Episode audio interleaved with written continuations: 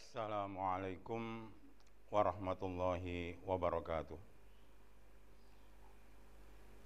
Alhamdulillahilladzi arsala rasulahu bil huda wa dinil haqq liyudhhirahu 'ala dini kullihi wa kafa billahi syahida.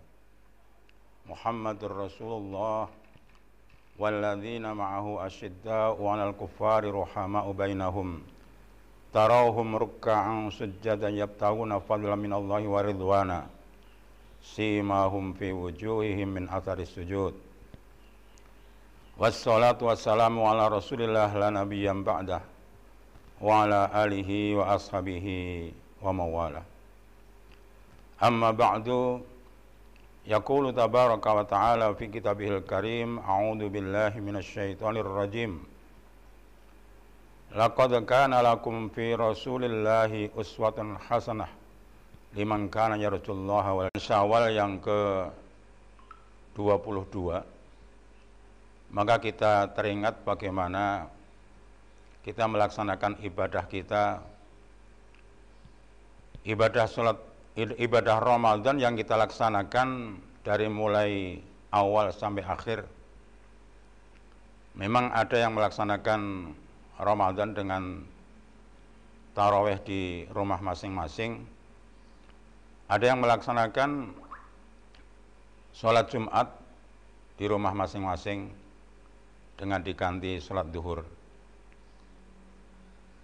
Akan tapi semuanya itu ada hikmahnya masing-masing dan tentu saja semuanya ada hal-hal yang bisa kita ambil pelajaran dari sana.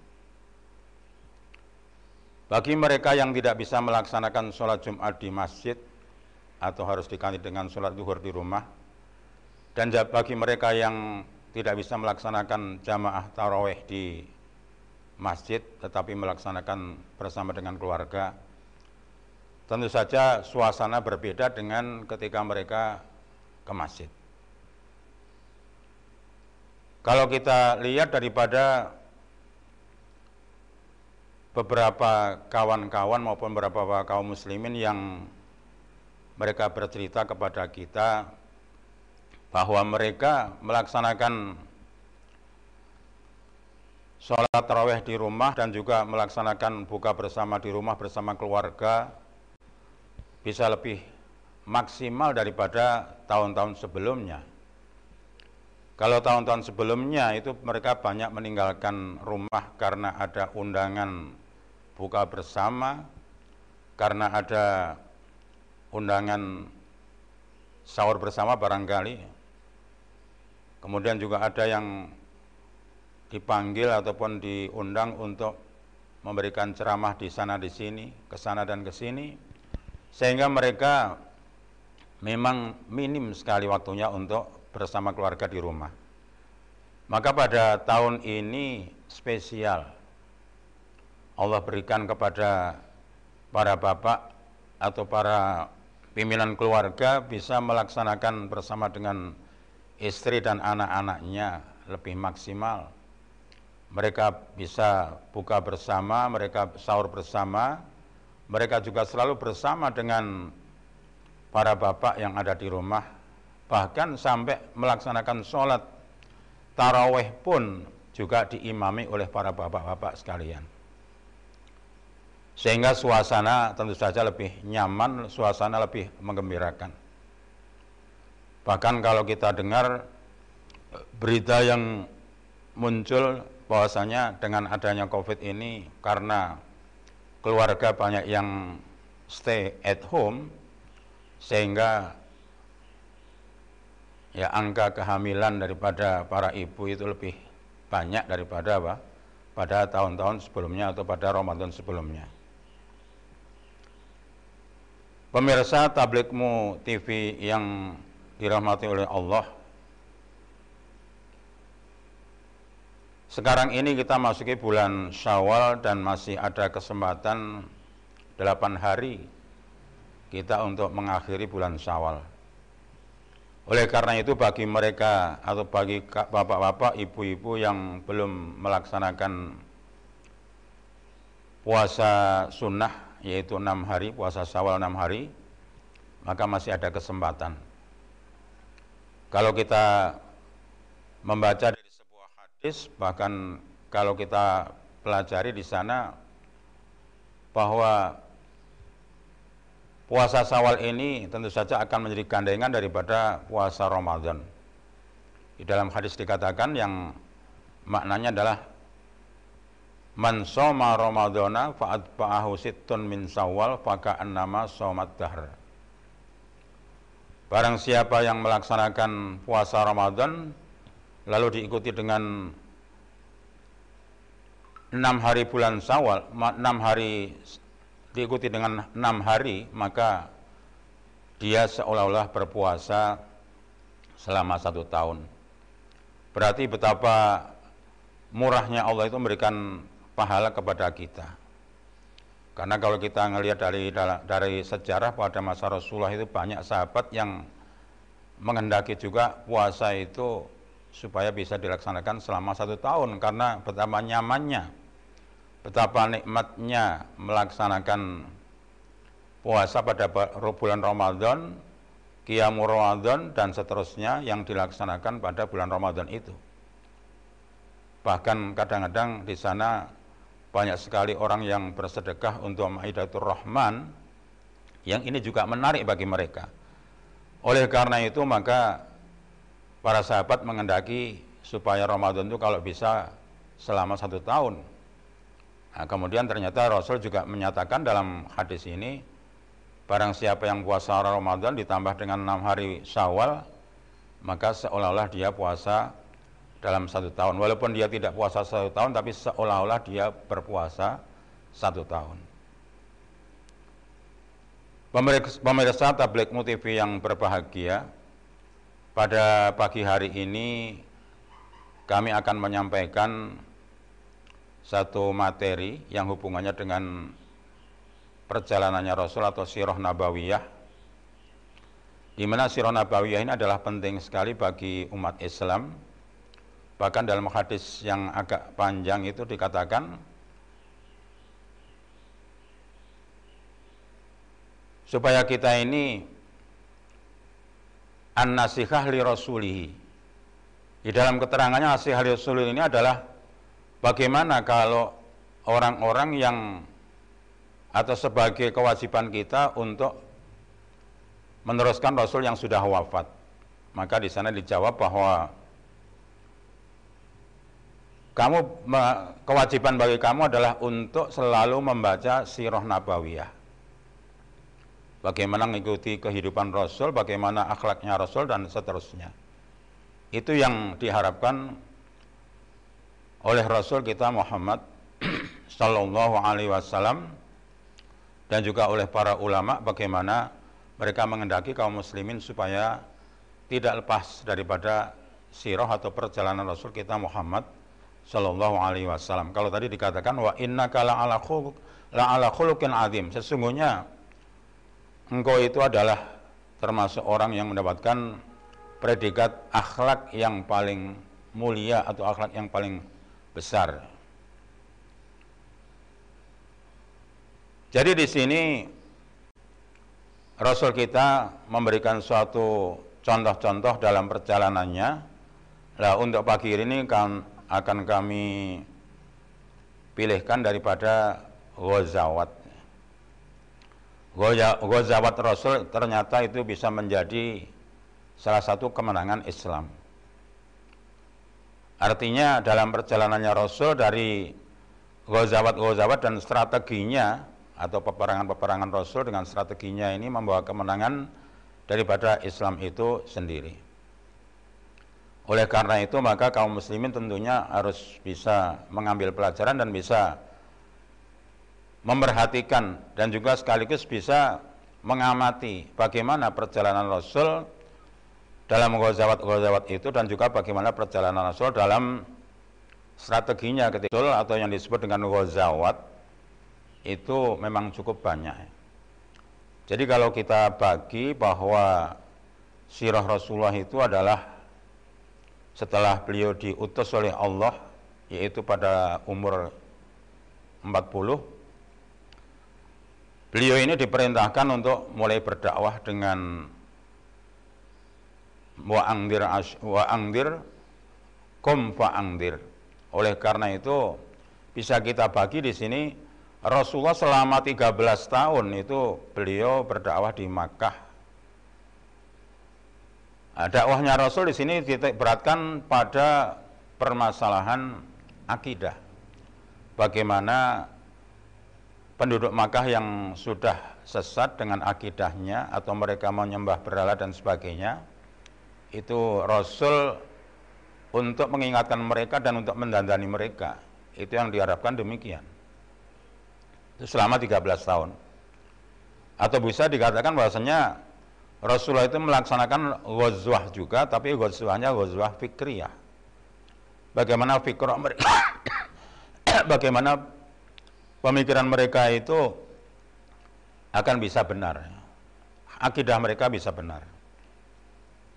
Jadi selama 13 eh, tahun. Sedangkan Rasulullah setelah hijrah ke Madinah itu berdakwah yang disebut dengan banyak gozawatnya, yaitu gozawat fisiknya. Kalau di sini banyak perang fisiknya. Itu selama 10 tahun. Jadi kalau kita bagi tadi 13 tahun di Makkah, 10 tahun di Madinah. Di Madinah ini titik beratkan titik beratnya adalah kepada masalah bagaimana melaksanakan syariat Islam, bagaimana melaksanakan hidup bersosial dengan masyarakat, bagaimana eh, meningkatkan ibadah-ibadah yang ada dalam perjalanan kaum muslimin. Jadi di sini kalau kita perhatikan bahwa mendandani atau memperbaiki akidah bagi orang-orang Mekah itu lebih lama daripada perjuangan Rasul atau dakwah Rasul di Madinah itu yang selama 10 tahun tadi itu. Itu pun juga tidak penuh selama 10 10 tahun. Pemirsa tablikmu rahimakumullah dalam perjalanan Rasul ini kami pilihkan yaitu apa? Ghazawatnya ataupun bagaimana Rasul dalam peperangan-peperangan ataupun Rasul dalam perjuangannya kepada masyarakat yang ada di Madinah. Namun sebelumnya akan kami sampaikan mukadimahnya dulu bahasanya Rasulullah itu ketika umur di umur remaja ini beliau sudah mempunyai satu pemikiran yang luar biasa. Bahkan bisa juga ini kita anggap sebagai strategi. Yaitu ketika terjadi di Makkah itu Ka'bah dalam keadaan retak karena kena banjir, kemudian mereka orang-orang Mekah itu bermusyawarah untuk merenovasi Ka'bah itu. Setelah selesai renovasi Ka'bah dengan bahan bangunan yang sederhana kemudian tibalah untuk meletakkan hajar aswad ketika itu para pembesar-pembesar kabilah ketika itu berebut untuk siapa yang akan meletakkan hajar aswad untuk mendapatkan kehormatan Nah Rasulullah ternyata ketika itu juga melihat dan juga menyaksikan bagaimana persengketaan mereka itu. Maka beliau dengan pemikirannya yang cerdas mempunyai usul. Wahai para pembesar sekalian, saya mempunyai usul bagaimana kalau kita meletakkan hajar aswad ini hari besok, ya, besok hari. Dan siapa yang datang di tempat ini paling duluan, itulah yang akan bisa meletakkan hajar aswad dengan melalui babu saibah atau pintu saibah. Karena sejak zaman dahulu sudah ada pintu-pintu yang banyak di Masjidil Haram itu. Kemudian pada esok harinya ternyata yang paling duluan datang adalah Rasulullah. Nah, sebelumnya mereka sudah menyetujui dulu atas usulan Rasul tadi, karena mereka juga tahu bahwa Rasulullah itu adalah orangnya sopan, cerdas, dan sebagainya. Setelah mereka sepakat, kemudian pada hari berikutnya, Rasulullah ternyata yang paling dahulu Ya karena mereka sudah sepakat bahwa Rasul yang siapa yang paling duluan akan meletakkan Hajar Aswad, maka Rasul yang berhak meletakkan Hajar Aswad. Muhammad yang berhak meletakkan Hajar Aswad. Mereka juga sudah ridho dengan itu. Akan tetapi ternyata Nabi Muhammad bukan orang yang egois. Ketika akan meletakkan Hajar Aswad, beliau meminta untuk dibentangkan selendang ataupun semacam sajadah. Lalu Rasulullah atau Muhammad memerintahkan untuk meletakkan Hajar Aswad di tengah-tengah selendang tadi itu, lalu di masing-masing ketua kabilah untuk memegangi ujung-ujung daripada selendang dan akhirnya dibawa ke dekat pojok Hajar Aswad. Ketika itu Rasulullah yang atau Muhammad yang meletakkan, kemudian para sahab, eh, para pembesar-pembesar Quraisy ketika itu atau para pembesar-pembesar kabilah ketika itu merasa puas bahwasanya mereka ikut serta untuk meletakkan Hajar Aswad walaupun mereka hanya memegangi selendang tadi itu. Sedangkan Muhammadlah yang meletakkannya. Nah itulah ternyata kalau kita melihat di sini Rasul itu walaupun belum menginjak umur yang cukup untuk berdakwah tetapi beliau sudah bisa mempunyai pemikiran yang pemikiran itu bisa diterima oleh mereka. Dan itu juga ter, mungkin juga termasuk bisa dikatakan sebagai strateginya Muhammad. Bagaimana mendamaikan perceksokan para ketua kabilah ketika itu. Mungkin kalau zaman sekarang ini kita juga sulit ya. Ada anak muda kok bisa mendamaikan orang-orang tua atau orang-orang yang bersengketa kemudian bisa menyelesaikan. Nah, ternyata Rasul pernah melakukan hal itu. Pemirsa tablikmu TV yang berbahagia di rumah maupun di mana saja berada. Kalau kita bicara masalah Ghazawat Rasulullah, jadi sejak masa Rasulullah itu hijrah ke Madinah, dua tahun kemudian itu Rasulullah sudah menghadapi atau berhadapan dengan Ghazawat-Ghazawat di mana kalau kita perhatikan Ghazawat itu bukan Rasul dan sahabat yang memulainya, atau bukan kaum muslimin yang memulainya tetapi sesungguhnya yang memulai adalah orang-orang kafir. Di mana orang-orang kafir itu memang ingin menumpas dan menghabisi orang-orang Islam ketika itu. Mereka sudah tahu bahwa Muhammad dan para sahabatnya itu sudah memfokus ke tempat yang lain di Madinah maka dari Mekah yang jumlahnya banyak itu ingin untuk menghabisi Muhammad. Jadi kalau kita perhatikan ghazawatnya Rasulullah itu di sana di antaranya adalah Ghazwatu Badrin Al-Kubro, perang Badar yang besar, itu dimulai pada atau terjadinya pada bulan Ramadan tahun kedua Hijriah. Kemudian yang berikutnya adalah perang Uhud itu terjadi pada pada tahun ketiga Hijriah. Kemudian perang-perang yang lainnya nah, di antaranya adalah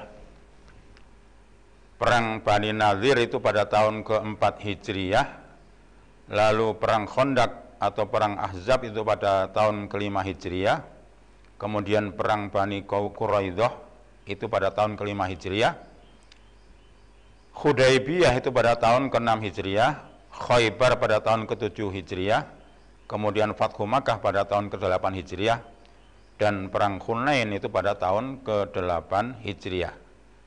Yang mana Mungkin ada beberapa yang tidak tertulis atau yang tidak kami sebutkan di sini.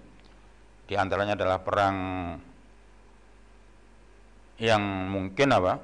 Seperti perang yang terakhir Rasulullah yaitu perang Tabuk ya. Jadi kalau kita perhatikan daripada beberapa peperangan ini bahwasanya yang pertama tadi adalah perang atau Ghazwatu Badrin Al-Kubro. Itu Rasulullah juga mempunyai strategi yang luar biasa.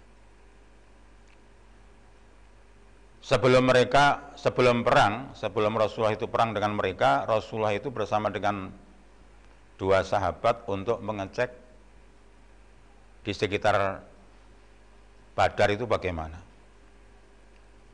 Ketika beliau mengadakan perjalanan, beliau ketemu dengan orang tua yang orang tua ini kelihatannya ya mempunyai wawasan politik atau wawasan dunia gitu ya. Rasul bertanya, wahai orang tua, apa beritanya Mekah dan Muhammad? Maka orang tua tadi kaget, loh kenapa engkau bertanya masalah itu? Kamu tidak boleh bertanya itu sebelum atau aku tidak akan menjawab sebelum engkau menjelaskan kamu ini dari mana. Maka Nabi Muhammad mengatakan, ya nanti akan saya sampaikan atau akan saya beritahukan kalau engkau sudah menjawab pertanyaan saya. Oleh karena itu orang tua tadi kemudian memberikan jawaban bahwasanya sekarang ini orang-orang Makkah melakukan perjalanan, orang kafir Makkah melakukan perjalanan ke tempat ini atau ke Madinah, ke Madinah ini untuk memerangi Rasulullah. Mereka sedang melakukan perjalanan yang cukup banyak. Lalu Rasulullah bertanya, berapa kira-kira jumlah mereka? Kemudian Rasul pun, eh, kemudian orang tua tadi memberikan jawaban, ya saya tidak tahu, pokoknya banyak. Kemudian Rasul bertanya, kalau perkiraannya mereka ini satu hari menyembelih unta berapa? Kemudian eh, orang tua tadi memberikan jawaban, mereka menyembelih unta itu satu hari lebih kurangnya satu unta diperhitungkan oleh Rasulullah bahwa kalau unta satu itu dimakan oleh 100 orang. Maka jumlah mereka tentunya apa? Kalau unta itu dimakan oleh 100 orang, kemudian mereka itu perjalanannya selama 10 hari, oleh karena itu mereka apa? akan bisa atau jumlah mereka itu lebih kurang adalah seribu orang.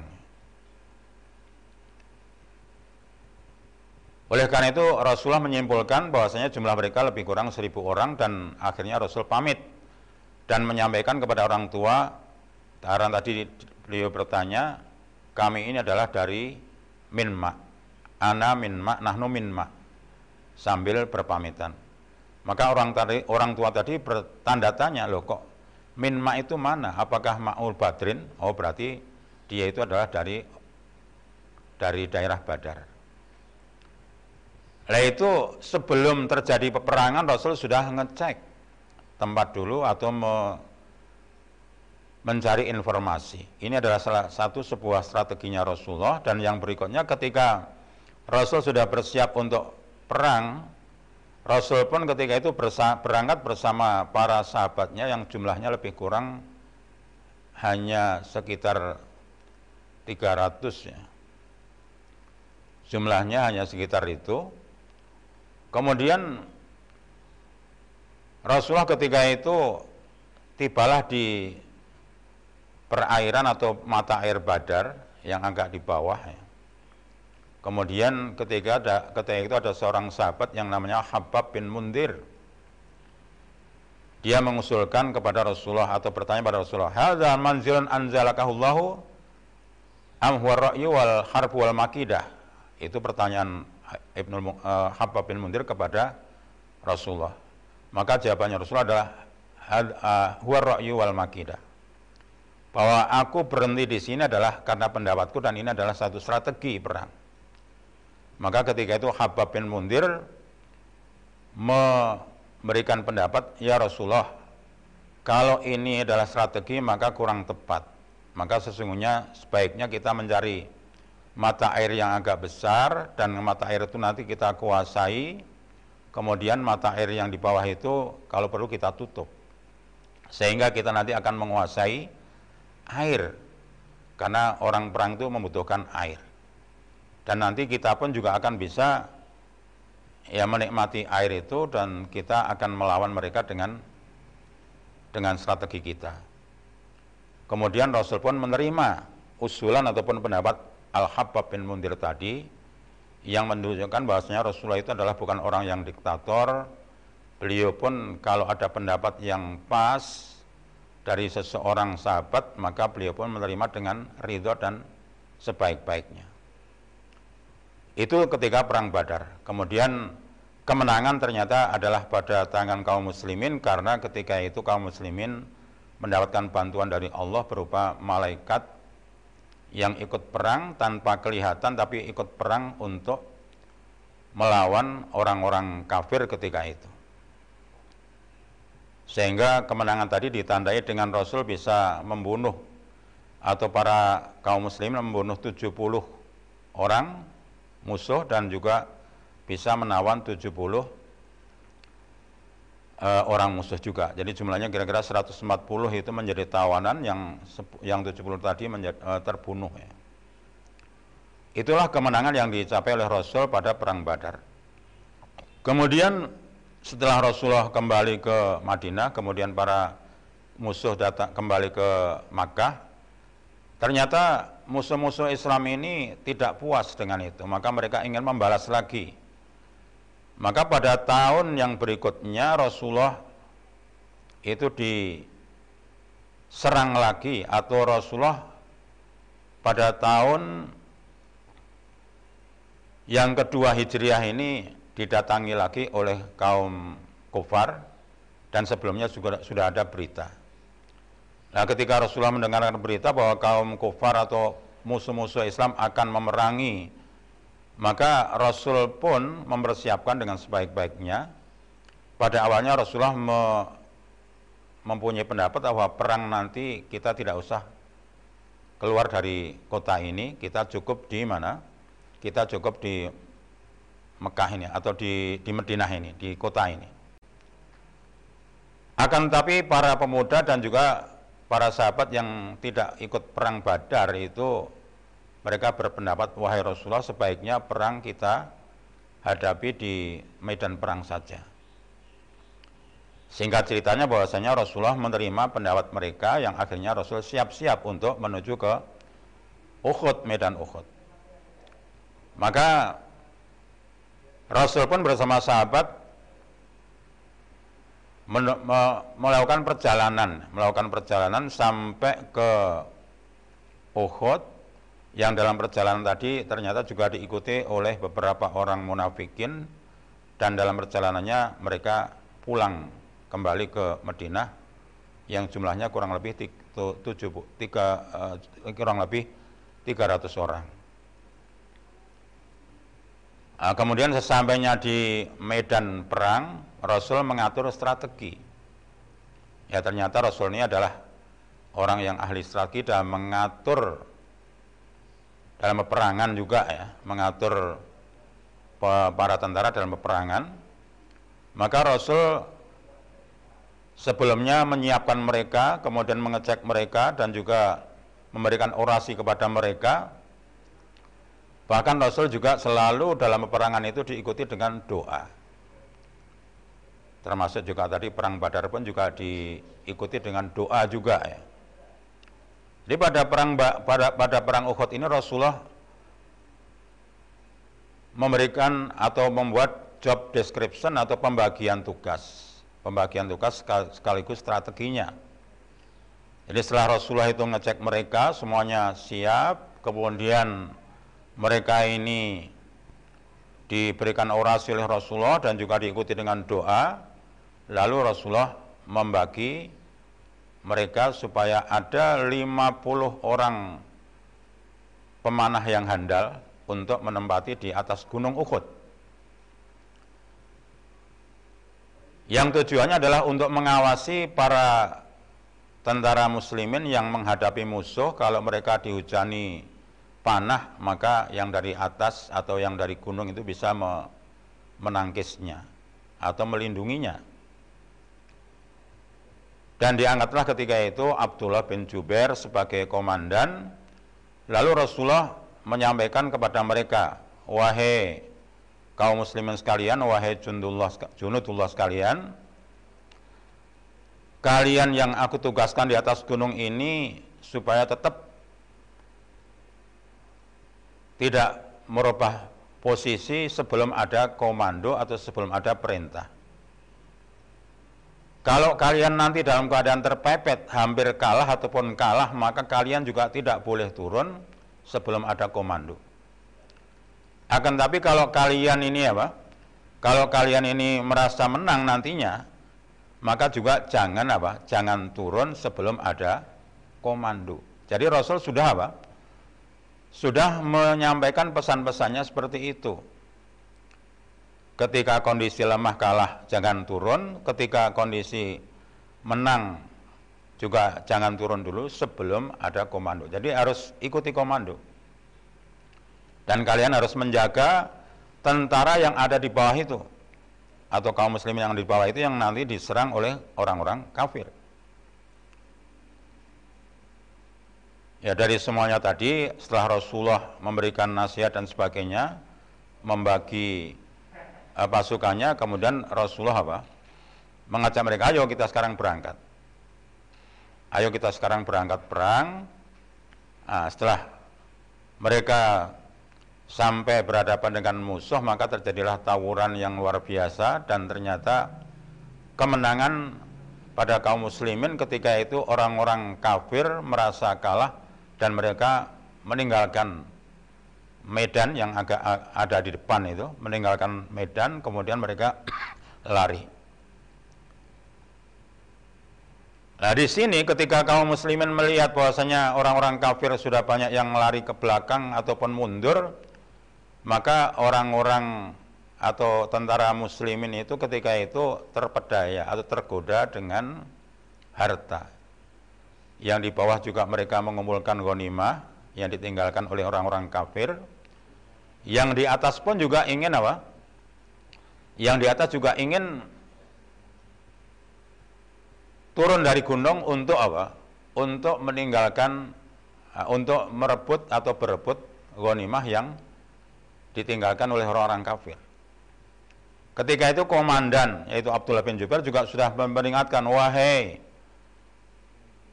Tentara sekalian, kalian sudah dipesan oleh Rasulullah jangan turun. Tetapi kemudian mereka menjawab apa? Ketika itu jawabannya perang sudah selesai. Ayo kita mengambil ghanimah. Ayo kita ambil. Buat apa kita di sini lagi?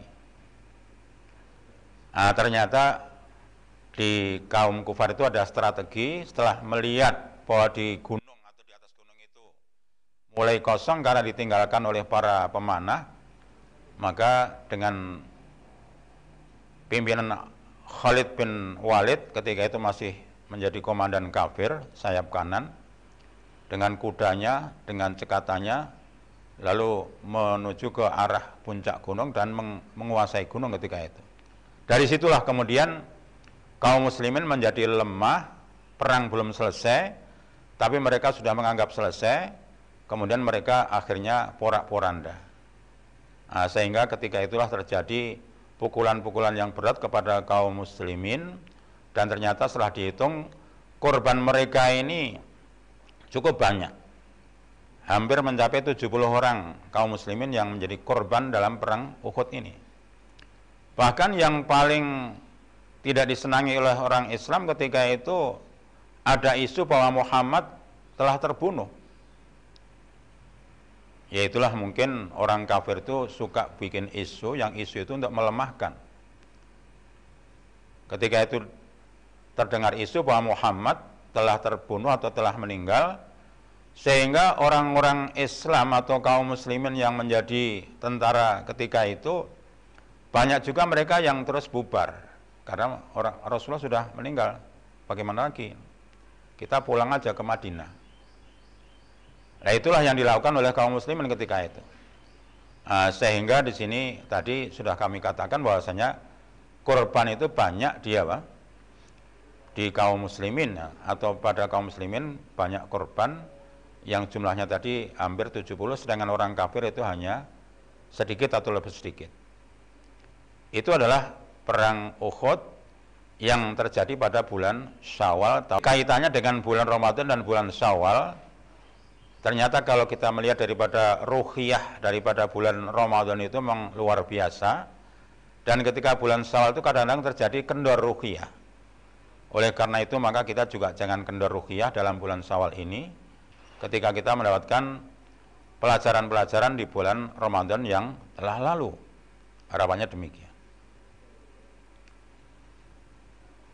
Pemirsa tablikmu TV yang berbahagia di mana pun berada, kemudian Rasul ketika itu menghadapi gozawat-gozawat ataupun peperangan-peperangan yang hubungannya dengan orang-orang Yahudi juga, karena memang Yahudi ketika itu banyak yang membuat bangunan-bangunan ataupun perumahan-perumahan yang ada di sekitar kota Madinah. Kalau kita perhatikan setelah itu terjadi yaitu apa? Rasul menghadapi ghazwah atau perang dengan orang-orang Yahudi Bani Nadir. Loh kenapa kok orang Rasul memerangi orang Bani Nadir? Bukan Rasul yang mendahului, tapi mereka yang mendahului. Apa yang dilakukan oleh Yahudi Bani Nadir? Yahudi Bani Nadir ketika itu melihat Rasulullah itu sedang kelelahan bersama beberapa sahabat bersandar di tembok mereka di temboknya Bani Nadir. Maka mereka berpikir maknyut gitu. Bagaimana untuk apa? Membunuh Muhammad.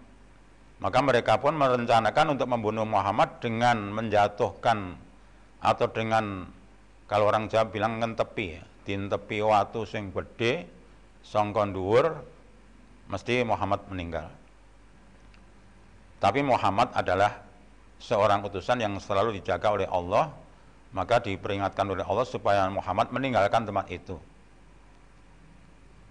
Itu sebagai alasan kenapa Rasulullah mengajak untuk memberikan pelajaran atau memerangi Bani Nadir. Oleh karena itu maka Rasulullah mengajak para sahabat untuk memerangi mereka dan mereka pun dia Pak, diberikan kesempatan untuk tinggal uh, untuk tinggal di tempat mereka hanya 10 hari dan setelah itu harus keluar dari apa? tempat tinggal mereka atau dari perumahan-perumahan mereka. Ya perumahannya beda dengan perumahan kita sekarang. Kalau sekarang ini kan perumahan yang asik gitu kan, ada tipe sekian-sekian ya. Kalau dulu perumahannya ya masih sederhana dan di sana ada benteng-bentengnya. Oleh karena itu maka Rasulullah ketika itu memberikan waktu hanya 10 hari. Kalau 10 hari ini kamu tidak keluar maka akan kami serang kalian. Akhirnya Yahudi Bani Nadir itu keluar dari tempat mereka walaupun sebelumnya mereka tidak mau keluar karena apa? Karena di sana ada bisikan ataupun ada utusan dari orang-orang munafikin untuk tidak meninggalkan kota Madinah. Yaitu Abdullah bin Ubay bin Salul menyatakan aku akan membantu kalian dengan 2000 pasukan nantinya kalian nggak usah keluar di sini saja. Itu yang terjadi ketika itu. Akan tapi ya orang munafikin memang selalu bohong ataupun tidak benar ngomongnya tidak tepat atau janjinya tidak pernah ditepati. Itu yang terjadi pada perang pada perang perang Bani Nadir. Kenapa tetap dikatakan Ghazawat? Karena Bani Nadir ini Rasul juga mempersiapkan pasukan dan mengepung mereka kaum Yahudi atau orang Yahudi supaya mereka meninggalkan kota Madinah ketika itu. Kalau kita perhatikan dalam surat Al-Hasr dikatakan bahasanya huwallazi akhrajal ladzina kafaru min ahlil kitabi min diarihim li awalil hasyr. Dialah Allah yang mengusir mereka orang-orang Yahudi dari tempat tinggal mereka. Jadi yang mengusir itu pada dasarnya adalah Allah tetapi melalui Nabi Muhammad dan para sahabatnya. Itu adalah perang Bani perang Bani Nadir. Kemudian yang berikutnya yaitu pada tahun ke-5 Hijriah ya. Pada tahun ke-5 Hijriah ini terjadi perang Ahzab atau perang Khandaq. Dikatakan perang ini perang Ahzab karena orang-orang kafir itu berkoalisi.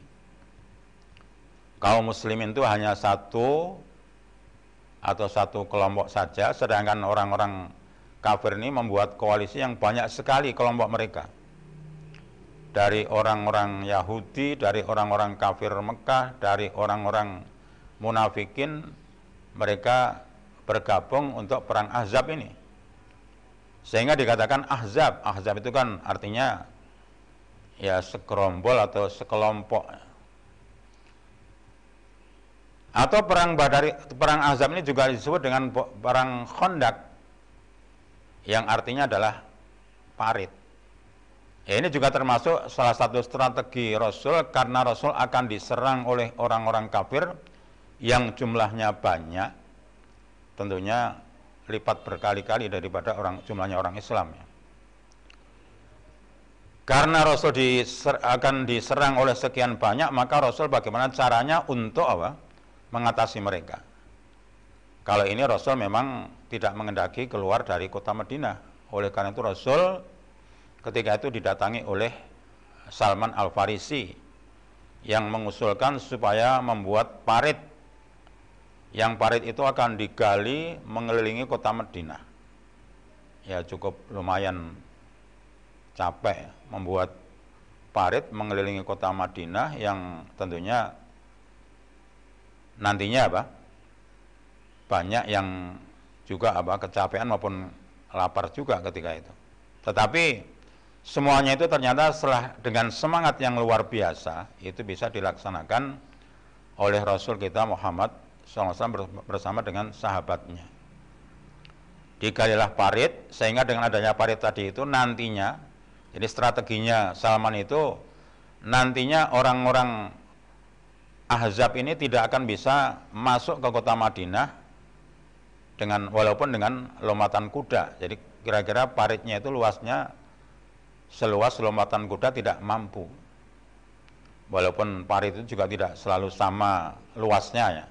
Karena cukup meluas ya atau kelilingnya cukup banyak atau luas Itulah yang telah dilakukan oleh Rasulullah strateginya setelah mendapatkan usulan dari Salman Al-Farisi kembali lagi bahasanya Rasulullah itu selalu menjadi orang yang ridho ataupun rela menerima pendapat para sahabat walaupun mungkin sahabat tadi tidak punya peran atau tidak mempunyai kedudukan apa-apa tapi karena punya keahlian maka diterima oleh Rasulullah. Maka ketika itu terjadilah waktu di mana orang-orang kafir datang. Ketika mereka datang ke situ kaget, loh kok ada parit yang seperti ini, kita nggak bisa masuk kuda kita. Di Arab ini nggak pernah ada orang yang terpikir untuk membuat seperti ini. Nah, ternyata yang membuat atau yang berpendapat tadi adalah orang yang dari Persia atau Al-Far, Salman Al Farisi dari Paris, uh, dari ya dari Persia di mana pendapatnya diikuti oleh Rasul karena itu bagus maka di, dilaksanakannya. Kemudian kalau kita perhatikan karena Ghazwatul Ahzab ini mereka itu kelompoknya banyak dan jumlahnya banyak maka bagaimana Rasulullah itu punya strategi yang lainnya adalah ketika itu datang seorang yang namanya Noem bin Mas'ud dia menyatakan bahwa Rasulullah, Rasulullah Aku ini adalah orang yang sudah masuk Islam tapi belum diketahui oleh mereka. Karena sahabatku dulu juga orang kafir dan aku belum diketahui oleh mereka, maka berikan aku tugas. Ya Rasul langsung berikan tugas, kalau gitu kamu tugasnya adalah untuk memporandakan atau mencerai beraikan persatuan mereka. Artinya mereka uh, tugas daripada Bin Mas'ud ini adalah untuk untuk me mencerai beraikan satu dengan yang lain dengan cara khut'ah atau dengan cara mereka diadu ataupun dengan cara di disiasati. Bagaimana caranya? Ya dalam sirahnya dikatakan bahwasanya Nu'aim bin Mas'ud ini datang ke satu kelompok azab menyatakan kamu sebenarnya apa? Tidak usah kamu berkoalisi dengan dia, dia itu orangnya apa? Jahat. Nanti kalau kamu sudah apa menang kamu akan ditohok dari belakang.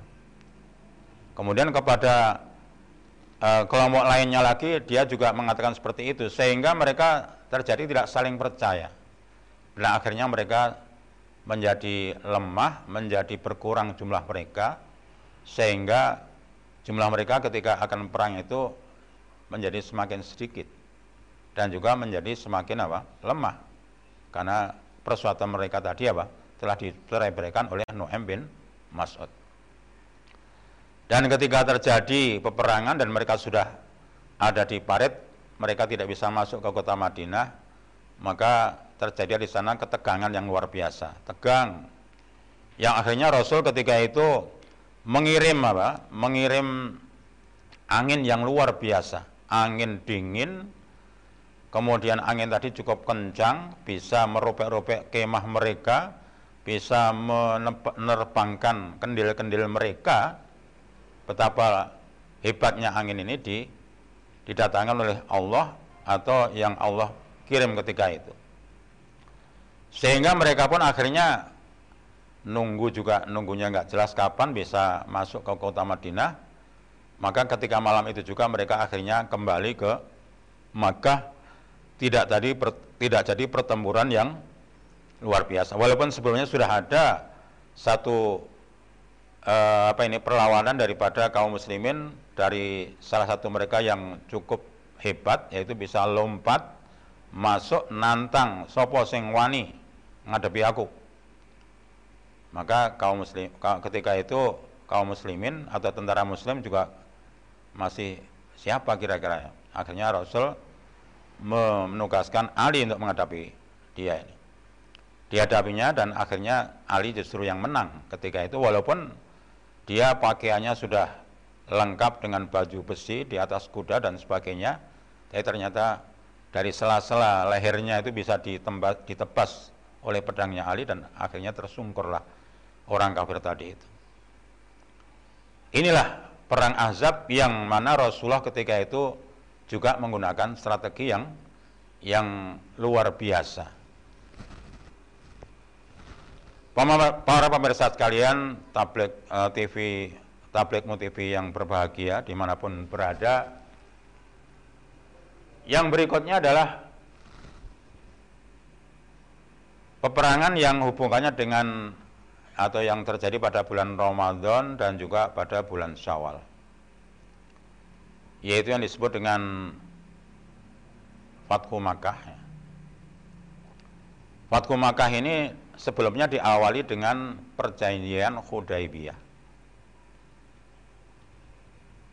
Dalam perjanjian Hudaybiyah ini ya memang banyak sirah menyatakan bahwasanya Rasul itu sudah kangen sudah kangen sekali dengan kota Mekah dengan tempat kelahirannya sudah enam tahun ya sudah enam tahun tidak melihat kota Mekah. Maka Rasul mengajak mereka untuk melaksanakan umroh. Tujuannya umroh mereka disuruh pakai pakaian umroh. Dan juga mereka tidak boleh membawa senjata perang. Itu pesannya Rasul ketika itu melakukan perjalanan sampai di sebuah kampung namanya Hudaibiyah dicegat oleh orang-orang kafir, tidak boleh masuk.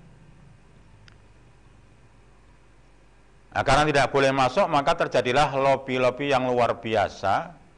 Nah, di antara lobi tadi itu adalah Utsman bin Affan yang orangnya sudah terkenal dermawan ketika di Mekah juga dikenal oleh orang-orang Mekah itu diutus oleh Rasulullah untuk melobi supaya mereka bisa masuk. Kita bisa bayangkan ya, kalau kita melakukan satu perjalanan rihlah 10 bis, yang jumlahnya kira-kira kalau 10 bis itu 500 atau 600, ya 500 orang ya. Kemudian dalam perjalanan itu kemudian kita di stop tidak boleh meneruskan perjalanan. Kira-kira bagaimana? Tentu di sana ada yang emosinya luar biasa. Mungkin ada yang pengen royok, ada yang pengen mukul dan sebagainya. Nah Rasulullah itu dalam perjalanan Hudaybiyah ini membawa jamaah jumlahnya 1500. Ada yang mengatakan lebih daripada 1500. Begitu sampai di, di kampung Hudaybiyah dicegat oleh orang-orang kafir tidak boleh masuk. Terjadi lobby-lobby tadi itu walaupun lobbynya di dilaksanakan oleh Utsman bin Affan malah Utsman bin Affan sendiri itu di diisukan dia meninggal dunia atau dia terbunuh. Maka di sini Rasulullah sangat emosi ataupun Rasul marah sekali karena sahabatnya yang luar biasa ini kok diberitakan terbunuh. Oleh karena itu maka Rasulullah mengumpulkan kaum muslimin yang jumlahnya 1500 atau lebih tadi itu untuk diajak bayah jadi mereka dibaiat atau mereka diminta untuk berbaiat pada Rasulullah bahwa mereka akan melakukan penyerangan atau akan melakukan perlawanan kepada orang-orang kafir Makkah. Dan ketika itu mereka saling bersalaman atau mereka saling apa ini? Saling pegang memegang tangan mereka untuk berbaiat tahta syajarah di bawah pohon. Ada yang mengatakan di bawah pohon pisang, ada yang mengatakan di bawah pohon yang rindang. Orang kafir ternyata ketika itu melihat kaum muslimin melakukan baiat kepada rasulnya, maka mereka merinding ketika itu, merinding Ya karena merinding maka mereka akhirnya apa? Akhirnya mereka ini meminta, wahai Muhammad, kita tidak usah perang saja. Kalau gitu kita adakan perjanjian saja.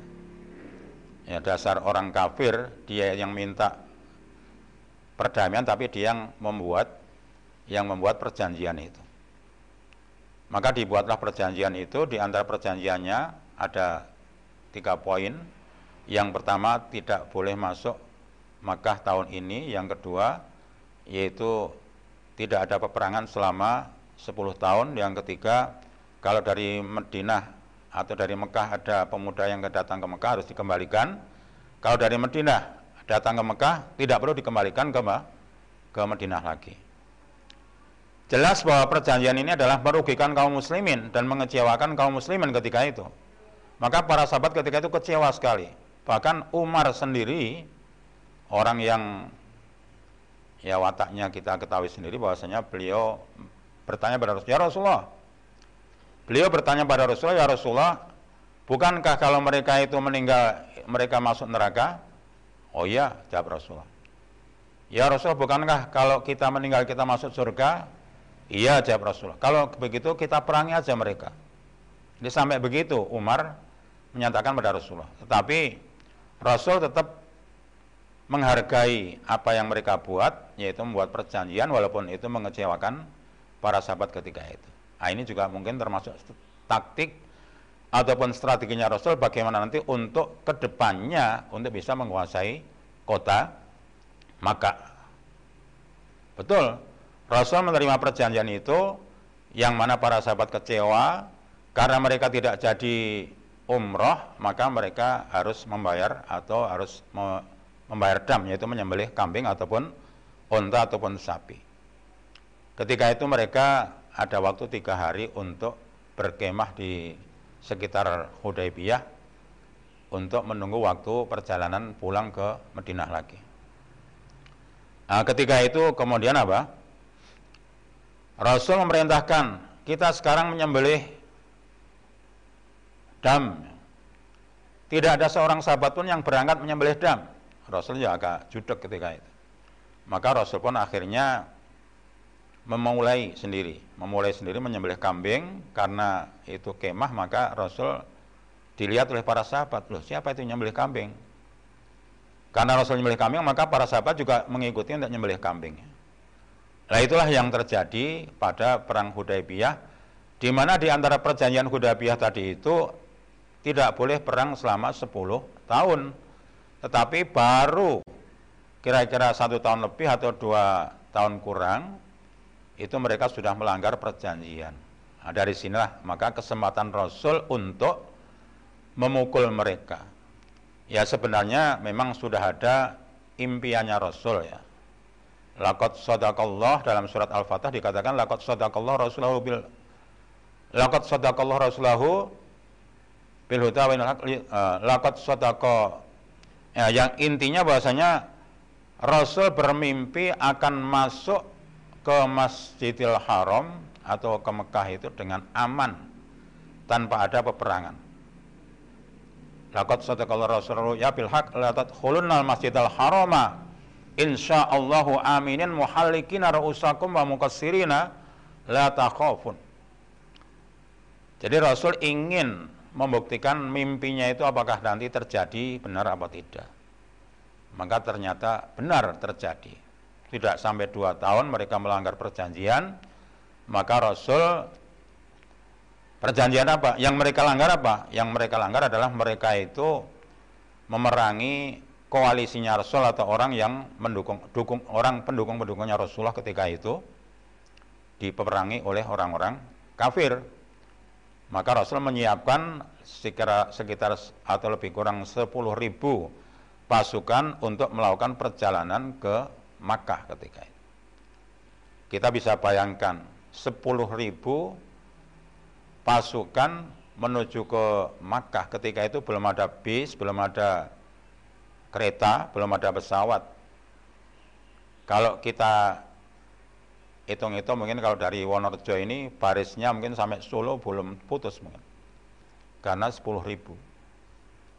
Tapi kan padang pasir tanahnya lapang. Jadi tidak terlalu mengganggu perjalanan orang lain.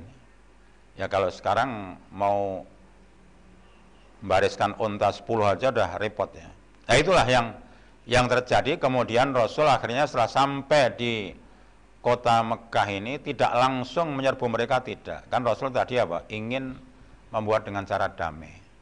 Rasul kemudian ketika itu mengepung kota Mekah itu dikepung dengan membuat kemah-kemah. Nah ketika itu malam hari Rasul menyalakan dan para kaum muslimin ketika itu menyalakan lampu sehingga orang-orang Mekah ketika itu kaget loh ini kita dikepung oleh siapa ini? Kok semuanya arah ada api di sana? Nah, sehingga di sinilah orang-orang Mekah itu ya don ya, jadi don mereka mentalnya turun ya, mental mereka turun karena mereka dikepung, akhirnya mereka pun juga menyerah. Nah, sehingga di sinilah Allah menyatakan dalam surat Al-Fatah itu dikatakan inna fatahna laka fatham mubina. Kalau dalam surat An-Nasr idza jaa nasrullahi wal fathu wa ra'aitan nasa yadkhuluna fi dinillahi afwaja. Itu terjadi pada bulan pada bulan Ramadan. Jadi ketika itu mereka bisa menguasai orang-orang yang ada di Mekah tanpa ada peperangan dan mereka pun akhirnya yadkhuluna fi dinillahi afwaja. Mereka akhirnya mau masuk ke Islam ini dengan berbondong-bondong. Kalau dulu ketika Rasul 13 tahun di Mekah itu mendakwai mereka satu persatu aja sulitnya bukan main. Mereka me, melawan, mereka menghina dan sebagainya itu ketika itu. Nah pada saat Fatku Mekah ini mereka masuk Islam itu berbondong-bondong, afwaja. Sehingga di sinilah Allah menyatakan dalam ayat itu fasabbih maka bertasbihlah kepada Allah fasabbih bismi rabbika wastaghfirhu dan hendaklah kalian istighfar kepada Allah. Kenapa istighfar? Karena mungkin kamu juga banyak kesalahan, kamu juga banyak dosa ketika kamu melakukan perjalanan atau berhadapan dengan orang-orang kafir itu, maka adalah kalian ber, beristighfar. Itu yang yang dilakukan oleh Rasul ketika itu dan terjadilah Fathu Makkah. Kemudian banyak orang-orang yang masuk Islam baru atau yang disebut dengan mu'alaf ya, mu'alafun karena mereka masuk Islamnya ini adalah setelah mereka uh, ter, atau setelah mereka menaklukkan atau ditaklukkan kota mereka oleh Rasul Shallallahu Alaihi Wasallam dan akhirnya Rasul ketika itu melakukan apa yang dilakukan adalah memasuki Ka'bah, kemudian patung-patung itu dia apa? dihancurkan. Dan akhirnya orang-orang Mekah yang tadinya baru Islam pun juga ikut menghancurkan patung-patung itu. Itu ya yang terjadi Fathu Makkah yang luar biasa ketika itu pada bulan Ramadan pada tahun ke-8 pada tahun ke-8 Hijriah. Akan tapi setelah itu kemudian apa? Orang-orang Hawazin dan orang-orang orang-orang Hawazin atau eh, dan juga orang-orang Taif atau Sakif yaitu yang dulu pernah Rasul ketika ditinggalkan ditinggalkan oleh pamannya Abu Talib dan Khadijah kan dakwahnya ke Taif ya, ke Bani Sakif ya. Ditolak luar biasa, dilempari batu dan sebagainya. Nah, setelah Rasul bisa membuka kota Mekah ini maka orang-orang Hawazin dan orang-orang Sakif itu nanti khawatir akan diperangi juga oleh Muhammad. Oleh karena itu maka sebelum mereka diperangi, mereka menyiapkan dulu dan mereka memerangi dulu dengan jumlah yang cukup banyak. Berarti jumlah mereka memang lumayan banyak ya. Untuk memerangi Rasul yang dikhawatirkan nanti akan e, meluas ke Sakif ataupun ke Hawazin tadi. Maka pada bulan Syawal ya, jadi pada bulan Syawal orang-orang Hawazin dan orang-orang Sakif sudah mempersiapkan dengan dengan jumlah yang cukup banyak, bahkan mereka itu anak-anak mereka mereka bawa, wanita-wanita mereka bawa, bahkan harta mereka yang banyak mereka bawa, lalu hewan-hewan mereka bawa, ribuan onta juga mereka bawa. Jadi orang-orang dulu dengan sekarang itu beda. Kalau sekarang ini mungkin kita melihat seribu onta itu nggak bisa ya, atau sulit ya. Kalau dulu orang punya seribu onta itu biasa ya, onta banyak ya. Jadi mereka giring semuanya deh. Jadi mereka giring ke kepada Muhammad untuk memeranginya. Ya karena Muhammad akan diperangi oleh mereka, maka Muhammad pun mempersiapkan para muhajirin dan ansor untuk memerangi mereka dan termasuk orang-orang yang baru masuk Islam pun juga mau bergabung untuk berperang bersama Rasulullah ketika itu. Akan tetapi dalam perjalanan yang pertama dalam perang ini bahwasanya memang Hawazin dan Sakif ini juga termasuk punya strategi bagaimana caranya. Mungkin mempelajari di perang Uhud ya.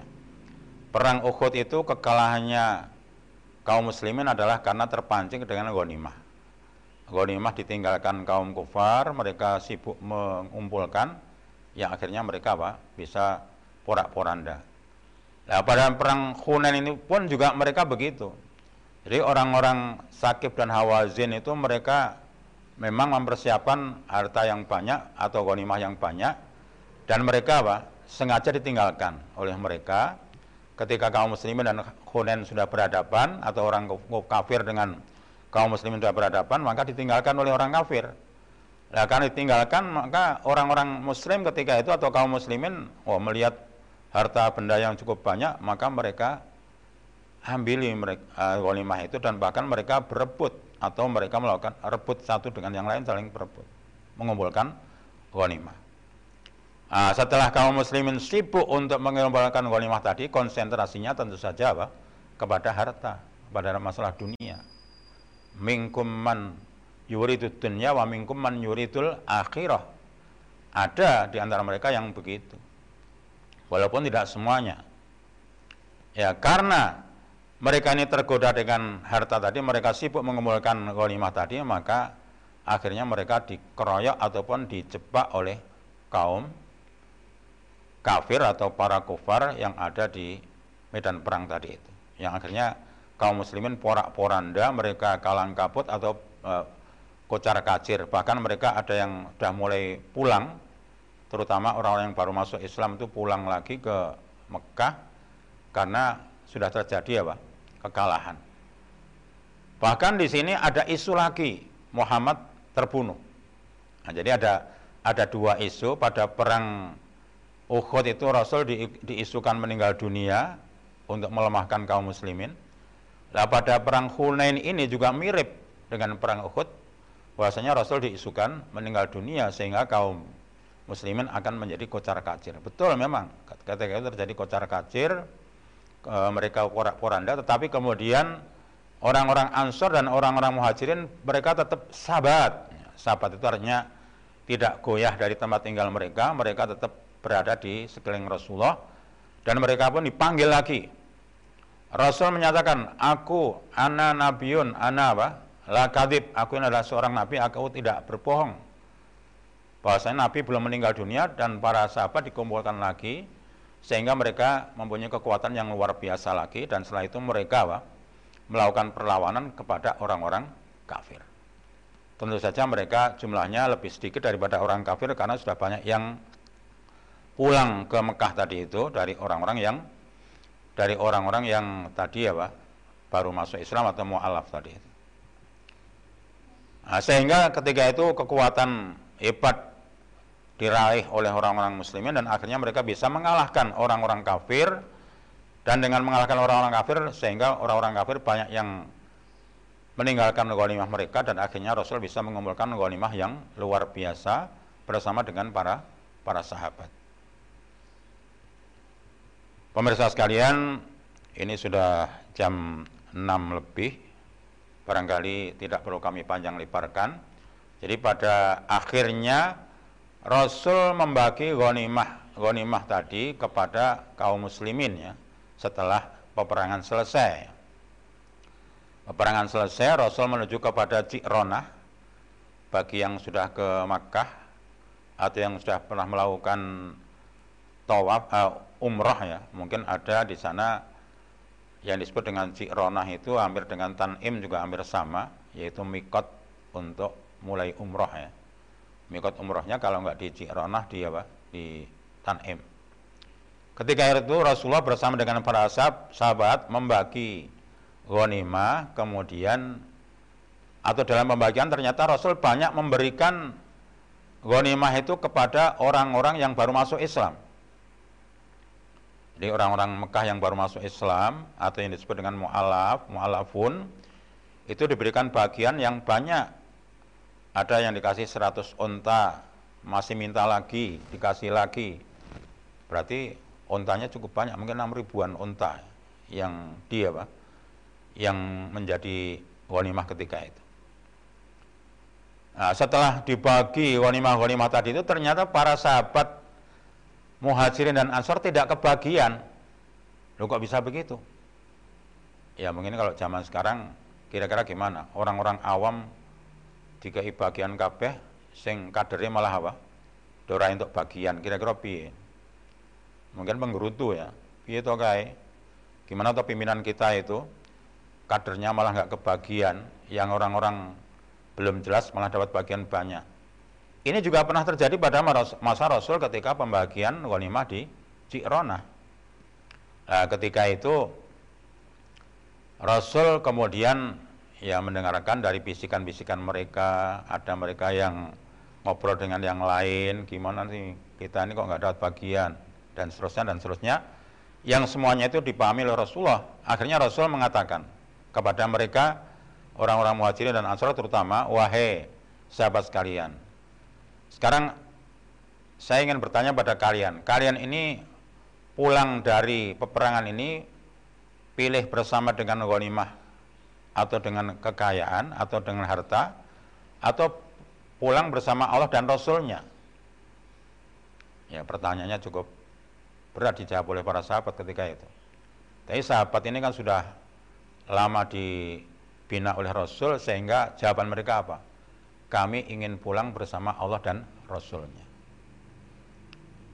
Ya sudahlah kalau kalian ingin pulang bersama Allah dan Rasulnya, kalian tidak dapat bagian ya tidak apa? Tidak usah kecewa, tidak usah menggerutu. Sedangkan mereka orang-orang yang baru masuk Islam itu mendapatkan bagian, ya biarkanlah mereka dapat bagian. Karena memang para sahabat tadi di antaranya ada yang wah Rasulullah ini masih apa masih punya apa ini perasaan ini karena orangnya sendiri karena orang Mekah maka diberi bagian walimah yang banyak kita ini malah dapat nggak dapat bagian nah inilah jadi itu di antara mental-mental para sahabat ketika itu meskipun mereka tidak dapat bagian mereka pun juga dengan rela pulang bersama Rasul tidak menjadikan masalah ketika itu. Jadi kalau kita perhatikan dari beberapa peristiwa-peristiwa tadi itu, yaitu peristiwa Ghazawat-Ghazawat tadi itu, kita bisa banyak mengambil pelajaran di mana dakwah Rasulullah itu adalah bagaimana Islam bisa menjadi semakin banyak, terutama ketika terjadi Fathu Makkah yang tadinya jumlah mereka itu hanya 10 ribu, kemudian ketika terjadi Fathu Makkah tambah apa? Semakin banyak. Jadi kalau dakwah itu tadinya mengajak mereka masuk Islam satu persatu, door to door kita datangi, tapi tidak selamanya begitu. Nah, mungkin dengan cara yang terakhir tadi, bagaimana orang itu bisa masuk Islam dengan cara banyak. Ya kalau seperti yang ada di Papua itu, ada mubalik yang terkenal yaitu apa? Fadilan, Ustadz Fadilan yang terkenal sabun wangi ya. Itu mereka bisa mengislamkan orang banyak dengan cara apa berbondong-bondong bisa masuk Islam.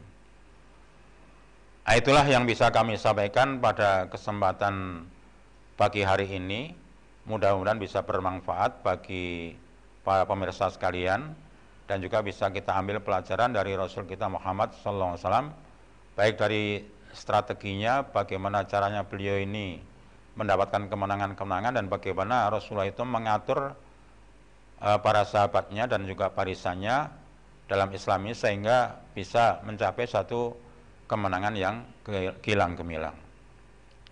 Saya kira ini saja yang bisa kami sampaikan. Kurang lebihnya mohon maaf. Subhanakallahumma wa bihamdika asyhadu alla ilaha illa anta astaghfiruka wa atubu ilaik. Wabillahi taufik wal hidayah. Wassalamualaikum warahmatullahi wabarakatuh.